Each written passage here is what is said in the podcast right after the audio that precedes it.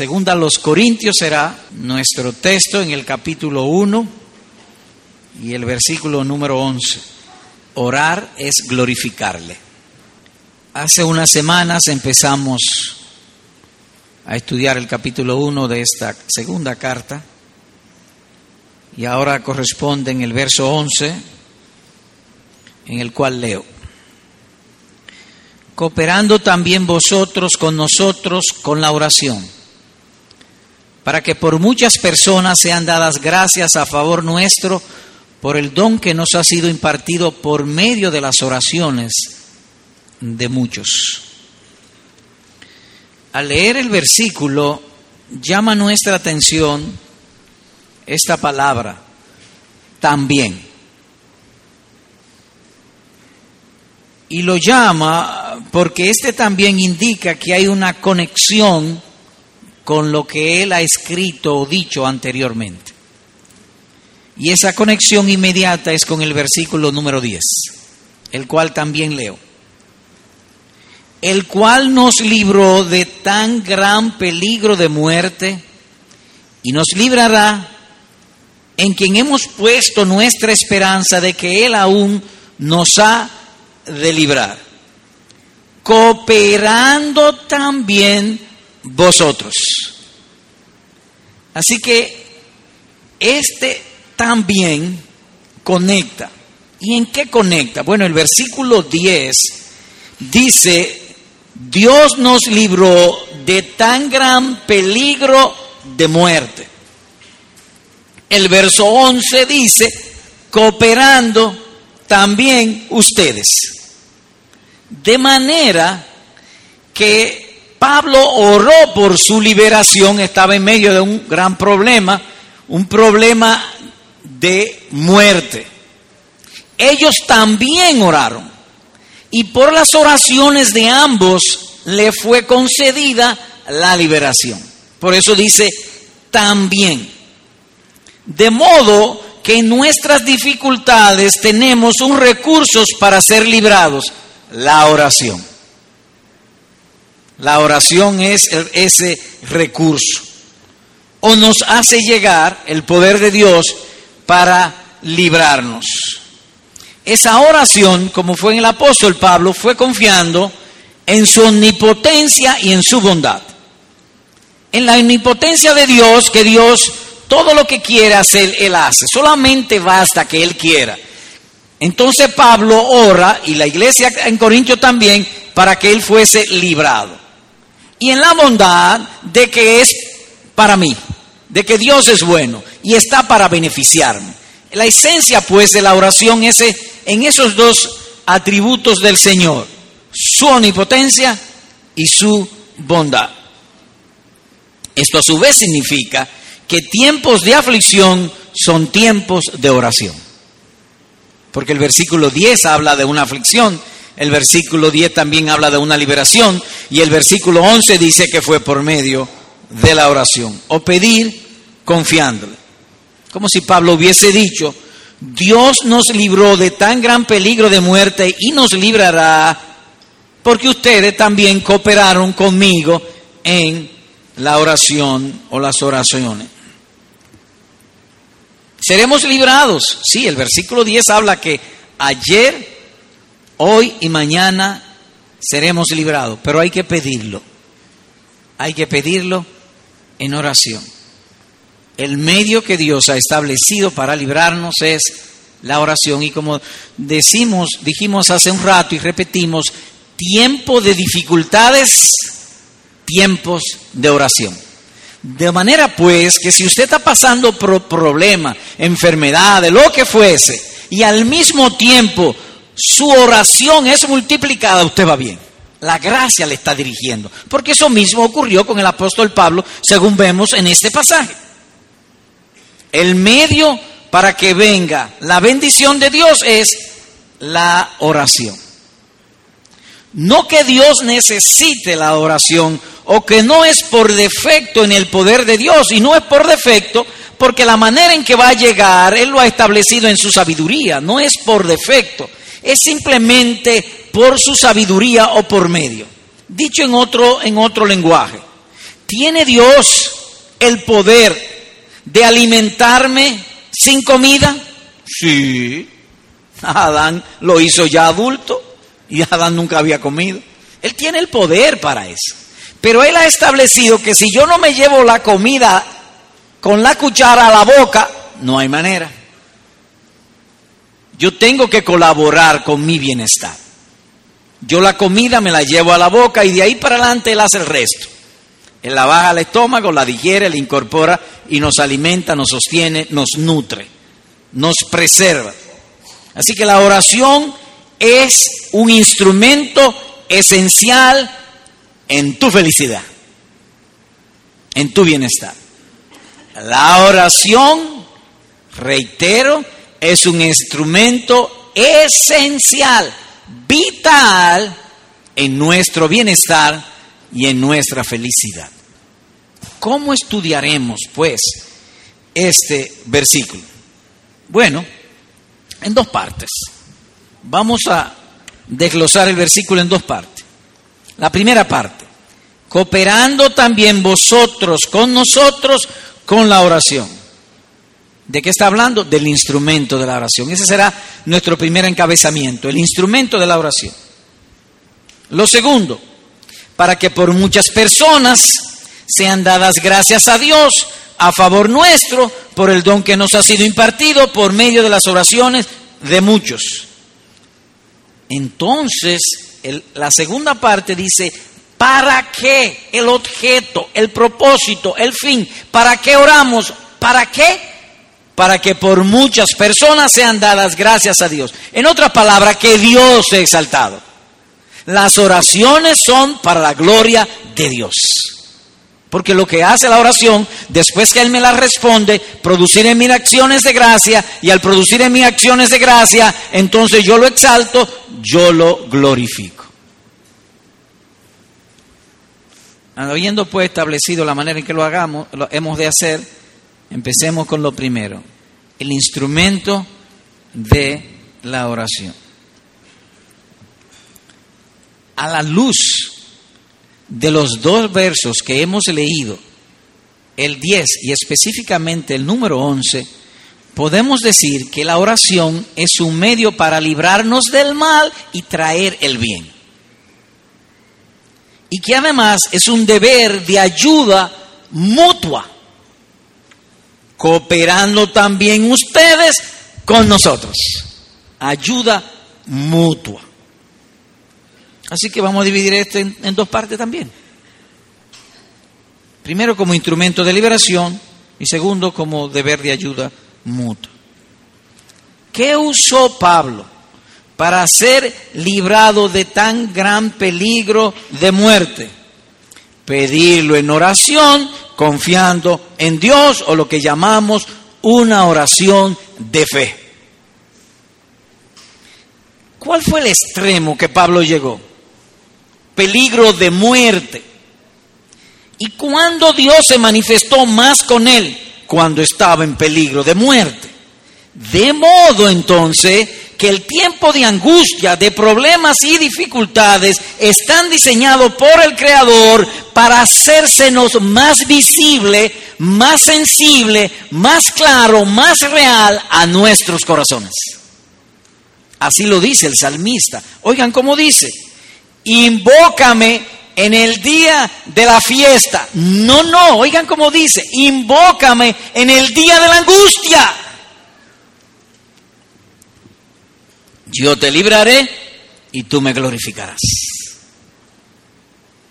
Y en otro lugar el salmista agrega, me invocará y le responderé, yo estaré con él en la angustia, lo rescataré y me glorificará. Salmo 50, verso 15, Salmo 91, versículo número 15.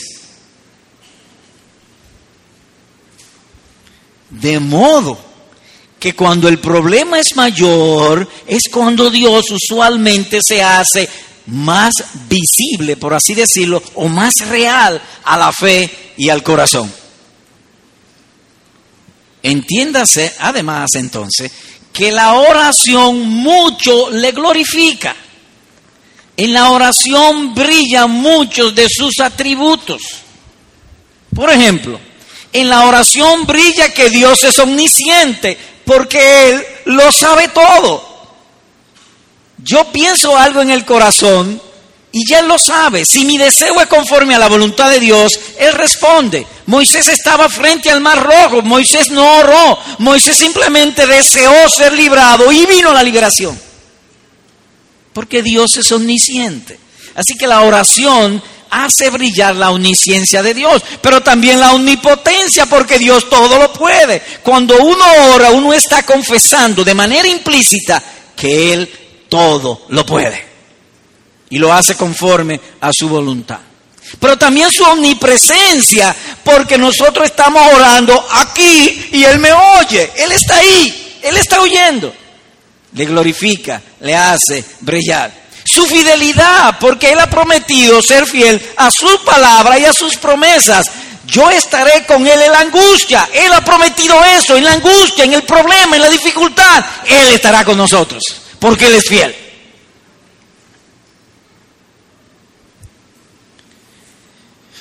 Y como he dicho también en su omnipresencia, porque lee los pensamientos. Qué bueno que lee nuestros pensamientos porque la mayoría de mis pensamientos son malos. Eso es bueno porque no me desprecia. No me desprecia. Además de todo eso, trae humildad. Es decir, nos ponemos abajo, nos negamos a nosotros mismos, renunciamos a nuestra propia capacidad, a nuestra propia inteligencia, a nuestra propia posición social, a nuestro propio dinero, renunciamos a todo eso y descansamos en Él. Me humilla. Pero además de eso, la oración le glorifica mucho porque me hace sensible de que hay un mundo espiritual. Pocas gracias levantan tanta oposición en mi corazón que cuando voy a orar. Cuando yo voy a orar, comienza en la mente, déjalo para después, espérate que se te acordó, algo, que te van a llamar, que esto, eh, ¿qué me dice eso? Que hay un diablo que no quiere que yo ore. De manera que la oración mucho glorifica al Señor. Diga usted que va a orar y va a multiplicar la oración y va a tener dificultad. Además que le veo como superior y mi proveedor. Que de Él viene todo mi bien. Así que la oración le da a él mucha gloria. Y como ha dicho un ministro puritano, Richard Siff, en la oración se ejercitan todas las gracias. Voy a citar sus palabras. Las oraciones son para avivar cualquier gracia en uno. O dicho de otro modo, para avivar cualquier gracia en uno, hay que ponerla sobre el fuego de la oración. Es fe, ya que cree las promesas. Es con la esperanza de la cosa pedida. Es amor porque oramos por otros que son miembros de la iglesia. Es obediencia porque hacemos lo que Dios nos ha mandado. No hay gracia en el corazón si no es ejercitada con la oración. Termina la cita. De manera pues que la oración glorifica mucho el nombre de Dios. Así que en la oración Cristo es honrado, la iglesia beneficiada, la gracia ejercitada y el diablo es vencido. En la oración yo veo que hay una oposición, se levanta y surge esa oposición. Señor predicador, tengo una pregunta. Ajá. ¿Cuál es? Si Dios todo lo sabe, ¿por qué orar? Bueno, creo que eso puede ser respondido de dos maneras. Primero, veamos el ejemplo del Señor Jesucristo. Nosotros somos sus discípulos. Cristo sabía que todo lo que ocurre está decretado por el Padre. Nada ocurre sin su voluntad. Él sabe todo lo que va a ocurrir mañana, pasado mañana, dentro de 100 años, Dios lo sabe todo. Sin embargo, oiga lo que Cristo hacía. En esos días, Cristo se fue al monte a orar y pasó toda la noche en oración, Lucas 6:12. De manera que aún sabiendo todo eso, él oraba. Si siendo el Hijo de Dios, un hombre perfecto, sin pecado, poderoso, oraba, cuanto más necesito yo orar. Eso por un lado. Por el otro lado, que Dios no recibe gloria de hombre. Dios solamente recibe gloria de sí mismo. O del Señor Jesucristo y los miembros del cuerpo de Cristo. Dios se glorifica a sí mismo. Cuando Él me manda a orar, como Él es el verdadero y el justo, Él me manda a orar y por mi oración, inspirada por su Santo Espíritu, entonces Él me responde, porque le estoy glorificando. Así que es el ejemplo de Cristo. Y es el ejemplo también, y es el caso de que Dios no recibe gloria, pero la oración que Él me manda hacer le glorifica y es la manera de Él responderme. Así que oremos siempre. Pero la oración aún es más poderosa. La oración santifica. Todo lo creado por Dios es bueno y es santificado mediante la palabra de Dios y la oración. 1 Timoteo 4, 5. Dios ha decretado favorecernos. Esos favores van a llegar por medio de la, de la oración, sea la mía o sea también la de otro. En otro lugar el mismo Pablo dice, sé que esto resultará en mi liberación mediante vuestras oraciones. Filipenses 1, 19. Así que querido hermano, no pierdas tu beneficio dudando de que si Dios lo sabe o no lo sabe. Haz lo que Él manda y, benefíciate. Es para tu bien, es para favorecerte. No es tiempo de cuestionar o de dudar, es tiempo de obedecer, de hacer su voluntad para que me vaya bien. Pero además, la oración es un deber de ayuda mutua. Dice el versículo, cooperando también vosotros, colaborando, además ustedes, sería, o dicho de otra manera, una colaboración con nosotros, dice el apóstol, con la oración. Pablo estaba seguro del amor y el cuidado de Dios con él. Aún así, también estaba seguro que el Señor usaría su oración y la de los hermanos en Corintio para seguir beneficiándolo. También ustedes. Yo he orado, también ustedes. Mientras más grande la fe de una persona, mayor será su frecuencia en la oración. Del mismo modo, es triste decir, donde no hay interés en la oración por uno mismo y por otro, no hay fe. ¿Me oíste? Donde no hay interés con la oración, interés por mí y por otros, no hay fe. ¿Y qué debo hacer? Creer en el Señor Jesucristo para que te dé la fe. Les invito ahora en esto de la oración como un deber de ayuda mutua, ir a Santiago capítulo 5 y el verso 16. Santiago 5, 16. Leo. Por tanto, confesaos vuestros pecados unos a otros Está hablando de una confesión mutua. Y aquí viene el punto. Y orad unos por otros. Oración mutua. ¿Para qué? Para que seáis sanados. Así que yo necesito tus oraciones. Tú necesitas mis oraciones y la de otros. ¿Ahí para qué? Para ser sanados para crecer en la gracia. Nos necesitamos unos a otros. Mientras estemos en la tierra, tú me necesitas, yo te necesito, porque todavía no estamos en el cielo. En el cielo no hay necesidad de oración, pero aquí en la tierra sí. Necesitamos orar unos a otros. Le tengo otra pregunta. Ah, ¿Cuál es la otra pregunta? ¿Por qué es necesaria la oración mutua? ¿Por qué? Bueno, Pablo dice, para responder, cooperando también ustedes con nosotros. ¿Y quién era Pablo? Bueno, el más importante de todos los apóstoles, el más grande de todos los apóstoles.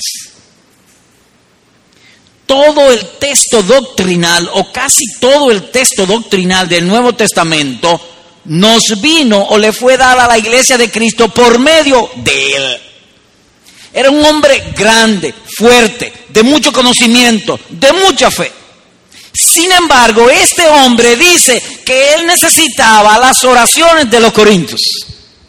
Entonces es necesario, porque si para él, un hombre grande, de grande fe, de mucho conocimiento, cercano a Dios, la necesitaba, ¿cuánto más yo? Yo la necesito mucho más.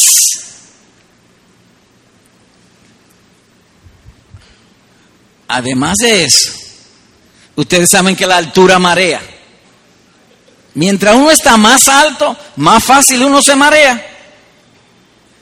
Si usted ha estado en algún sitio que hay un abismo, uno ve de lejos porque uno puede cerca marearse y ¡pum! se cae. Cuando uno se marea, uno no piensa bien. Entonces, en un hombre como Pablo de mucho conocimiento, el conocimiento tiende a la exaltación, al orgullo, a la arrogancia, y eso lo hace incapaz de orar correctamente. Pero algo más, él dice que los hermanos de la iglesia más débil del Nuevo Testamento, los corintios, él los necesitaba, necesitaba las oraciones de ellos, necesitamos tus oraciones. Así que ven la necesidad de la oración mutua. A medida que aumenta el conocimiento bíblico, también los peligros. No es la oración fluida y de traer versículos y encadenarlo bien lo que Dios oye. No, el corazón roto, contrito y humillado, tú, oh Dios, no despreciarás. Y Pablo estaba consciente de eso aunque era un hombre de mucha escuela, de mucho conocimiento, cooperando, dice él, también ustedes con mis oraciones y por eso fui librado. En otras palabras, amados hermanos, el mejor de los cristianos no siempre puede orar bien. ¿Cómo? Lo que tú oyes. No siempre podemos orar bien. Ningún creyente sabe orar bien siempre. La mejor de las oraciones nuestra es débil. Y en este sentido Agustín escribió lo siguiente. Dios ha hecho el rico para el pobre y el pobre para el rico. El rico alivia al pobre y el pobre ora por el rico. Uno es aceptado por el otro. Termina la cita.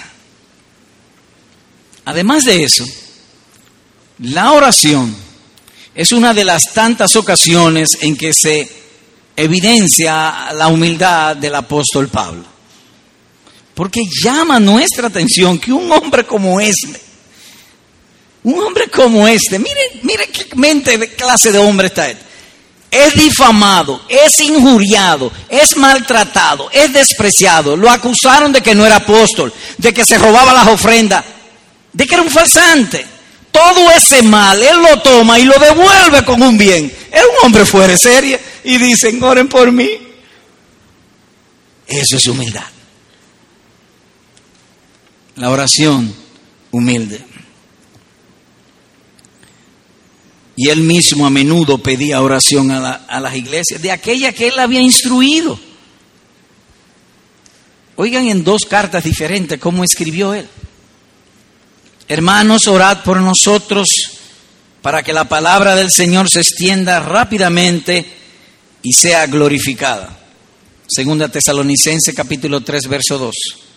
Y en la carta a los Efesios capítulo 6 19 dice, orad por mí para que me sea dada palabra al abrir mi boca a fin de dar a conocer sin temor el misterio del Evangelio. De manera que grandes cristianos no siempre se están en la mejor condición para orar. Necesitan la ayuda y la colaboración de las oraciones de otros. El espíritu de gracia y oración en nosotros no siempre está en la misma medida. Hay veces que está alto, otras veces que está bajo.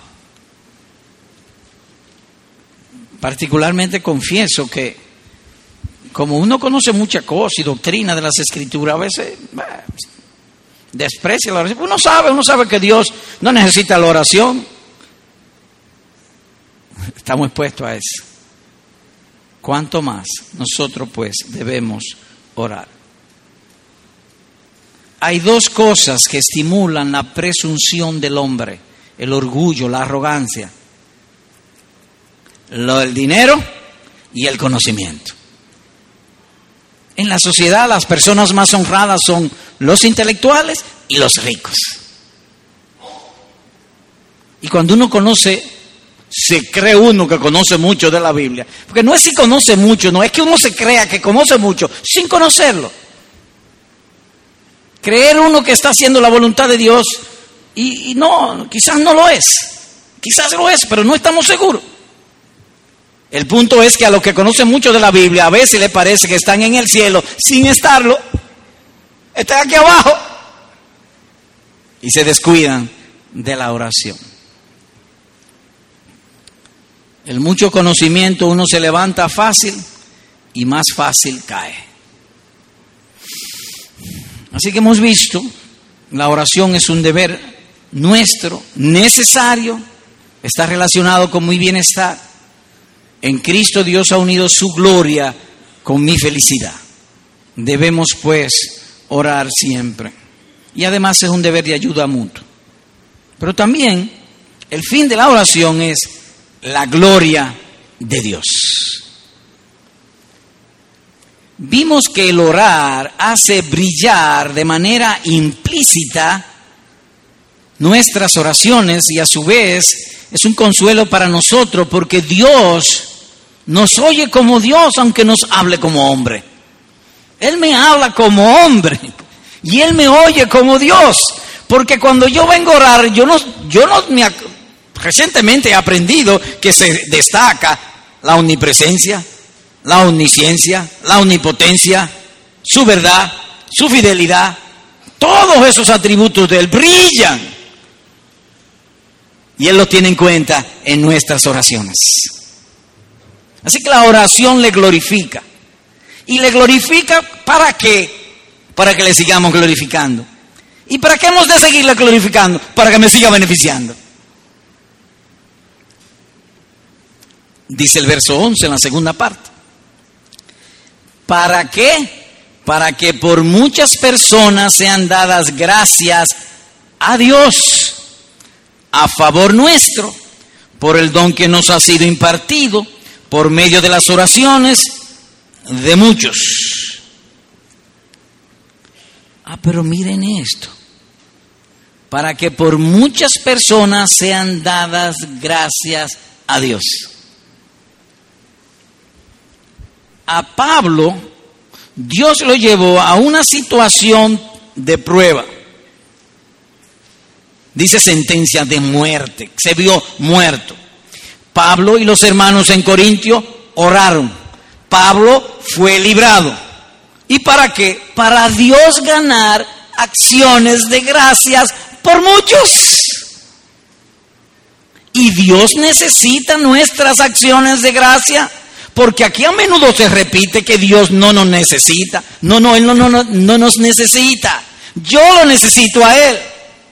Y en la manera de esa necesidad, Él me pone a darle acción de gracia para traerme más beneficio, porque Él quiere mi bien, mi bienestar. El Señor ganó alabanza de muchos. Dios me libra para que le alabemos. En el texto vemos dos asuntos. Un don, el don que nos ha sido impartido por medio de las oraciones, y una exaltación, para que por muchas personas sean dadas gracias a Dios. Aquí en esta parte del don recibido, parece, y algunos comentaristas, comentaristas bíblicos lo ven así, que Pablo no estuvo como frente a una muerte violenta que fuese perpetrada contra él, sino que parece que fue una enfermedad. ¿Y por qué parece que fue una enfermedad? Por lo siguiente. Cuando es una muerte violenta o que es perpetrada contra uno, uno no tiene tiempo de avisarle a los otros. Es ahí que sucede. Pero en este caso, lo que él llama una sentencia de muerte, él se lo hizo saber a los corintios. Los corintios fueron enterados, oraron por eso y él fue librado. De manera que el texto parece indicar que fue una enfermedad. Puesto en lenguaje presente, vamos a suponer que Pablo le dio un cáncer terminal. Él le hace saber a la iglesia que oren por él, la iglesia oró por él y fue sanado. Ahora vuelven con acciones de gracias, lo cual es a su vez un estímulo para volver a pedir. Porque Dios quiere de nosotros que le demos acciones de gracia por muchos. Y dice el texto que es un don. ¿Y por qué usted recalca que es un don? Bueno, que es un regalo o una dádiva que no lo merecía. Los dones son algo que no merecemos, que Dios nos da. La salud es un don. Él enfermó, según entendemos, y le fue restaurado el don de la salud. Yo no, no merezco estar saludable. Dios me da, me da la salud. Dios me da el techo, la ropa, los zapatos, la casa, la comida, los amigos, la capacidad de trabajar. Todo es un don. Hay muchos que ni siquiera llegan a ver eso. Y nosotros lo hemos llegado a ver, de modo que es un don divino. Y los dones se piden en oración. Cuando nuestro Salvador nos enseña a orar en el Padre nuestro, danos el pan de cada día, lo cual resume todas mis necesidades materiales. Que me paguen, que yo trabaje y cosas así. Es verdad que recibimos dádivas de su libre voluntad. Hay muchísimas cosas que Dios me ha dado que yo no las pedí. La mayoría de las cosas que tengo no las pedí, me las dieron. Pero hay otras que las tengo que la pedí. O que la pedimos. Su libre gracia. El punto que aquí es, la preservación de la vida de Pablo fue por medio de las oraciones de mucho. Oh, y usted está persuadido que fue una enfermedad así. Entonces cuando estemos enfermos, que la iglesia lo sepa. Que oren por nosotros. Que todos lo sepa. No, porque yo no quiero que nadie lo sepa. No, no, no, no, no. Bueno, si tú no quieres que nadie lo sepa, quizás que tú quieres entender que te lo responda. Pero mientras la iglesia ora, es más rápido. Eso es lo que dice aquí. Por medio de las oraciones de muchos. Es que me da vergüenza que me digan que me voy a operar y entonces una operación que no es común. Bueno, ya es otra cosa. Y más ahora, tenemos Internet. ¿Sabes lo que es Internet? El Internet es una carretera que cruza toda la Tierra. Esa carretera nace en Estados Unidos, los americanos, pues ellos son los que inventan casi todo y mandaron una carretera que cruza todo el mundo. Yo puedo escribir ahora Australia y en menos de un segundo mi carta está en Australia. Favor de orar de Juan Pérez que está enfermo. Y de una vez.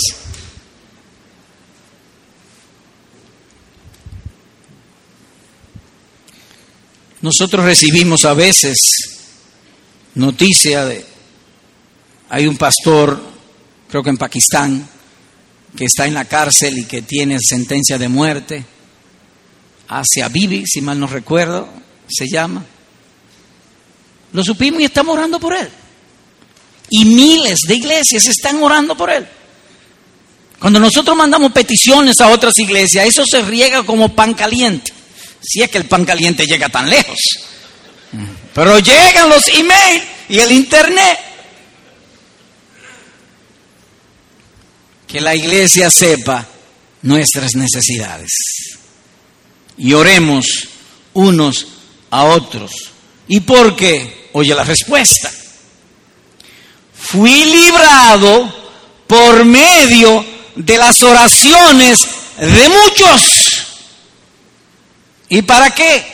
Para que por muchos sean dadas acciones de gracias a Dios. Dios se agrada en nuestras acciones de gracias y en nuestras alabanzas. Así que tratemos de involucrar siempre la iglesia. Señor predicador, me ha persuadido a orar, pero tengo un problema. Ajá, ¿y cuál es el problema? No sé orar. ¿Qué hago? ¿Quién tú quieres que te responda? ¿Yo o la Biblia? No, la Biblia. Pues vamos a Romanos capítulo 8. Romanos capítulo 8. Pregunta, antes de responder, otra pregunta. ¿Quién escribió la carta a los romanos? El eminente apóstol Pablo. Oh, el eminente apóstol Pablo. ¿Y cuál es tu problema? Que no sé orar. Vamos a ver qué dice Pablo. Versículo 26. Y de la misma manera también el Espíritu nos ayuda en nuestra debilidad. ¿Y por qué? Porque no sabemos orar como debiéramos. Ah, pero tú tienes el mismo problema que tenía Pablo. Pablo, ¿tú sabes orar? No, dice él aquí. Pablo, ¿tú sabes orar? No. ¿Seguro que ese no se refiere a eso? Bueno, déjame leerte. No sabemos orar como debiéramos. Eso significa entonces que en su naturaleza todas las oraciones de los creyentes son buenas. En su naturaleza, en su esencia, son buenas. Porque están glorificando a Dios, están diciendo que solamente Dios puede darme eso que estamos pidiendo. Pero hay algo más. El asunto no se queda ahí. Pablo, al igual que tú, no sabe orar. Pero él agrega, también, dice ahí el mismo versículo, o de la misma manera, el Espíritu, el Espíritu de Dios nos ayuda en nuestra debilidad, no en nuestra jactancia, no en saber versículos de memoria, no en orar fluidamente, no, en nuestra debilidad. Dios oye el corazón contrito y débil. De modo que si te sientes débil, mantente así y sigue orando. Dice aquí. Mientras más débil me sienta, más glorifico que el poder solamente está en Dios y no en mí. ¿O no? En nosotros. Pero el asunto no termina ahí. Oye lo que dice la escritura en otro lugar. Otro ángel vino y se paró ante el altar con un incensario de oro y se le dio mucho incienso para que lo añadiera a las oraciones de todos los santos. Apocalipsis capítulo 8, versículo número 3. En otro lugar dice que nuestras mejores obras son como trapos de inmundicia. Imagínate tú en una habitación, hay varias personas y de pronto ¡ah!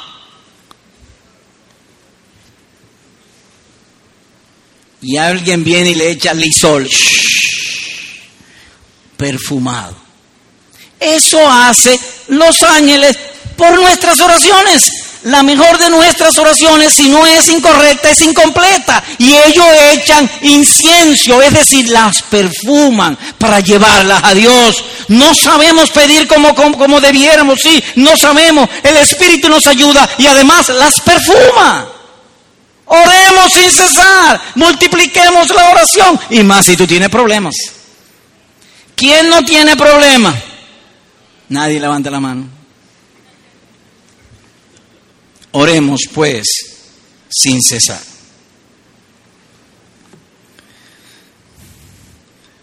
En otras palabras, que los favores de Dios a sus hijos se recogen en una calle llamada darle gloria. Esa es la calle donde recogemos los favores de Dios. Es como la luz del sol. La luz del sol viene y cae sobre el suelo y parte se refleja. Yo estoy viendo que ese techo es blanco, que el asiento es color vino con negro. Yo lo estoy viendo, ¿sabe por qué? Porque la luz viene y parte de esa luz no se queda ahí, parte de esa luz se refleja y llega a mis ojos. Así también todos los favores que Dios me hace respondiendo mis oraciones deben volver a Él. Así como es en la naturaleza. ¿Y cómo vuelven? Con luz. Dios no necesita luz, con acciones de gracias para que sean dadas muchas acciones de gracias a nuestro Dios por las oraciones que nos ha contestado.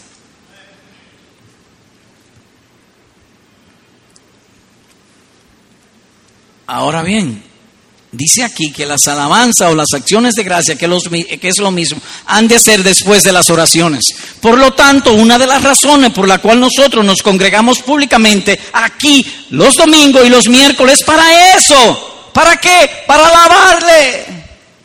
Hermano amado, querido, entrañable hermano, por las misericordias de Cristo, por tu propio bienestar, por ser agradable a Dios, por salir de este mundo con sus bendiciones, asegúrate que cada vez que alabemos en este lugar, cada vez que eso suceda, asegúrate que tu corazón está saliendo por tus labios en alabanzas a nuestro Señor. Asegúrate de eso. No te lleve que otros están cantando, que tú estés alabando. Para que por muchas personas sean dadas gracias a Dios. O que el Señor sea alabado en los corazones y en los labios de toda su iglesia.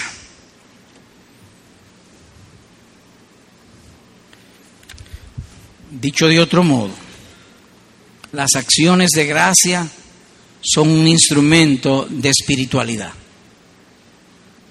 Reitero, las acciones de gracia son un instrumento de espiritualidad o para que tú puedas crecer en piedad y en espiritualidad. ¿Y qué era Pablo? Un apóstol. ¿Y qué era un apóstol? Un ministro de Cristo. Entonces hay que orar por los pastores. Los pastores son un bien común.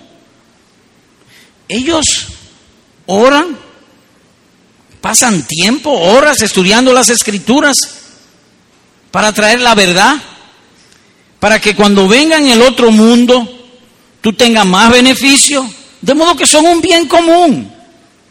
Son como la luz del sol en ese sentido. Oremos por ellos, que Dios los preserve, que Dios los guarde, que Dios aumente en ellos la fe, la fidelidad, que sigan siendo cada día más un bien común. Oremos pues por los ministros del Evangelio. Como lo destaca Salomón. Con el bien de los justos se regocija la ciudad. Con el bien de los predicadores se regocija la ciudad. Por la bendición de los rectos se enaltece la ciudad Proverbios capítulo 11, versículo número 10. Con la bendición sobre los predicadores mucho bien se hace. Cuando el Señor bendice, esos hermanos, muchos son beneficiados. ¿Cuántos hombres han venido a vivir en paz, a salvar sus hogares? a salvar sus negocios, a ser los hombres de bien, a progresar en todo sentido, espiritual y materialmente, por ese bien común que Dios ha dado a las iglesias, que son los predicadores fieles. Así que oremos por ellos. Como alguien ha dicho, las acciones de gracias o alabanza es la forma de obtener más. Convierte las piedras en oro. En cambio, la ingratitud es la vía para perderlo. Termina la cita. Cuidémonos pues del pecado de ingratitud con nuestro Señor. La ingratitud es la tumba de las bendiciones. Cuando Dios hace el bien a alguien, a una ciudad, o a una iglesia, o a un pueblo, y no responde con acciones de gracia, allí se mueren las bendiciones. Es como en la naturaleza. Viene como es en la naturaleza. El agua cae, la semilla es germinada y crece. Pero esa misma agua con los rayos del sol, es decir, con el calor de arriba, se evapora, se condensa, vuelve y cae, y vuelve y sube, y crece la planta y se expande la cosecha. Pero si el agua cae y no sube, se pudre la tierra, se pudre la semilla. En otras palabras y en términos espirituales, la ingratitud cercena, para el flujo de bendiciones para mí, para mi familia, para otros, para la iglesia.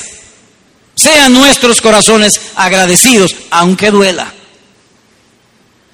Dad gracias a Dios en todo, porque esta es la voluntad de Dios para con vosotros en Cristo Jesús. Oiga un hombre que no dio gracias a Dios la ingratitud fue su ruina. Oiga esto.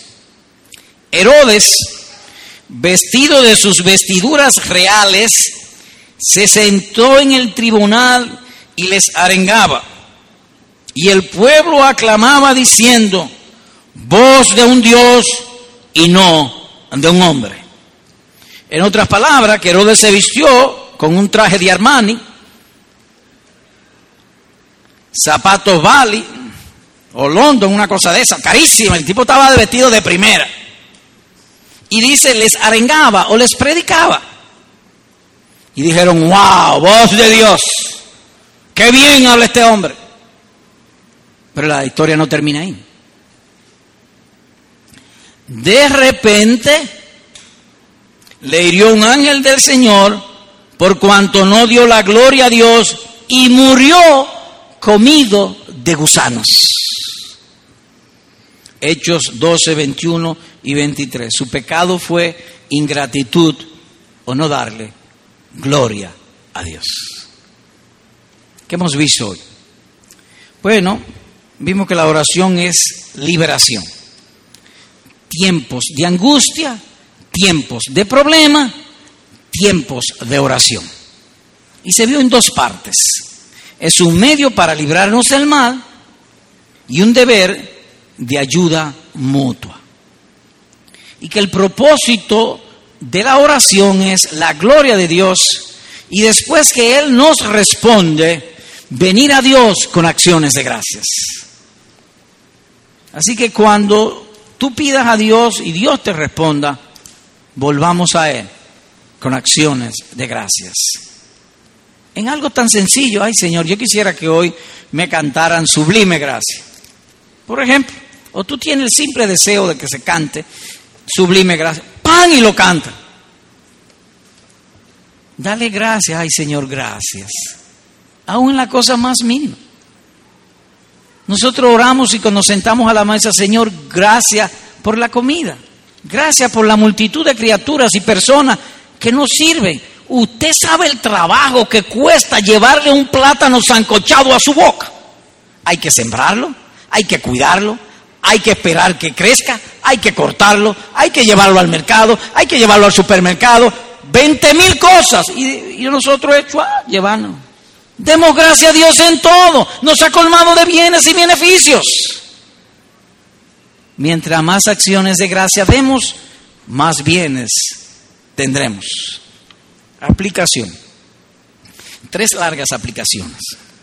Hermano, ruega por el bienestar de otros, pero sobre todo ruega por tu propio bien.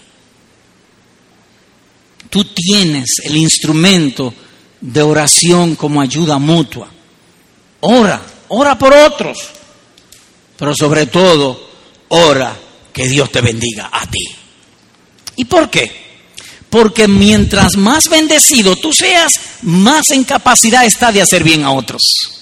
Ejemplo, Moisés, Daniel, Pablo, Pedro. Ellos procuraron el bien de ellos, tomaron la cruz de Cristo, se negaron a sí mismos, hicieron su voluntad. Mucho bien vino a ellos y mucho bien vino a través de ellos. Hagamos pues nosotros lo mismo.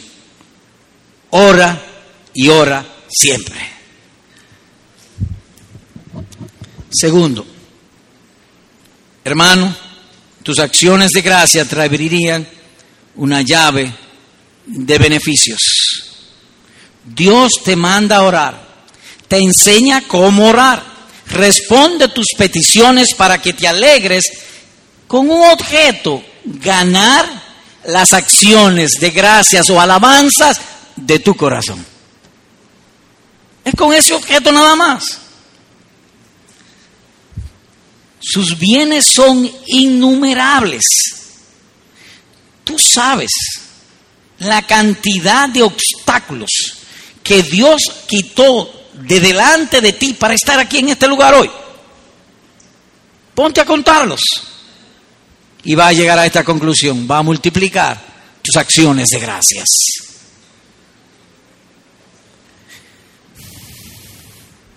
Pero miren qué interesante, y vuelvo a reiterar.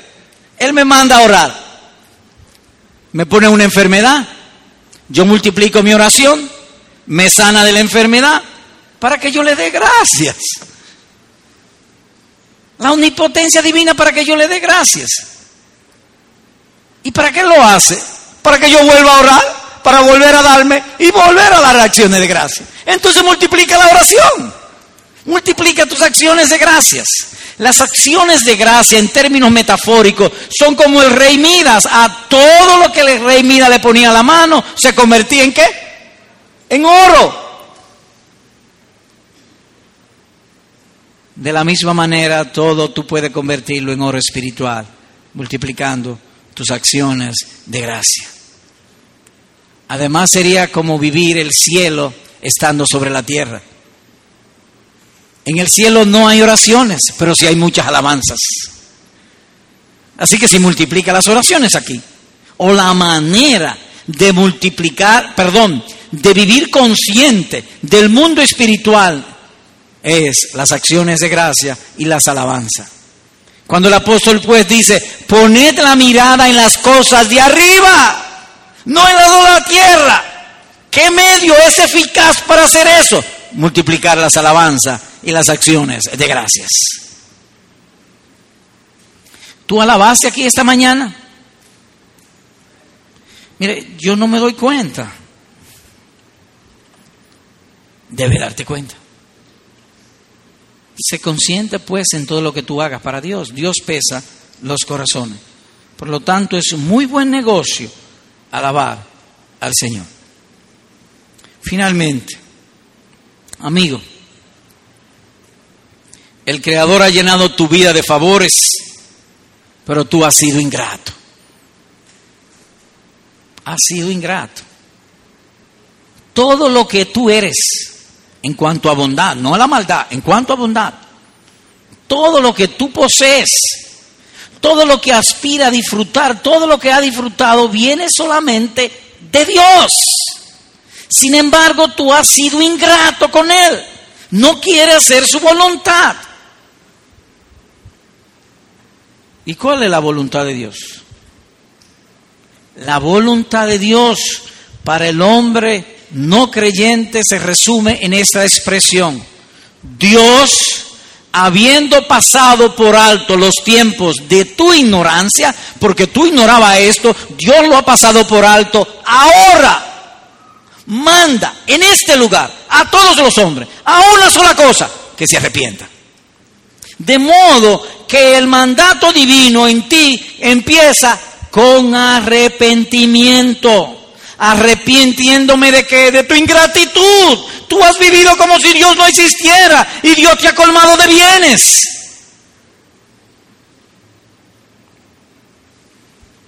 ¿Qué hago? Permíteme leer una palabra, unas palabras de Dios a ti. Saca el predicador. Simplemente voy a leer un versículo de la Biblia. Tómalo de Dios a ti. Venid ahora y razonemos, dice el Señor. Aunque vuestros pecados sean como la grana, como la nieve, serán emblaquecidos. Aunque tus pecados sean rojo, rojo, de tanta maldad y tanta sangre inocente que hayas derribado, derramado, aún así, ven y razona con Dios y tus pecados serán perdonados. Tu ingratitud será perdonada. ¿Y quién va a pagar todo el mal que yo hice? Cristo en la cruz.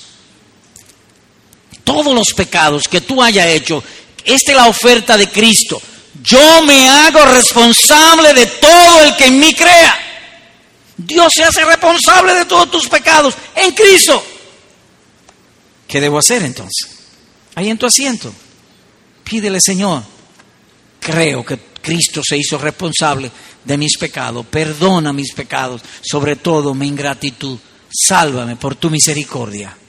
La gracia de Dios sea con todos ustedes. Amén.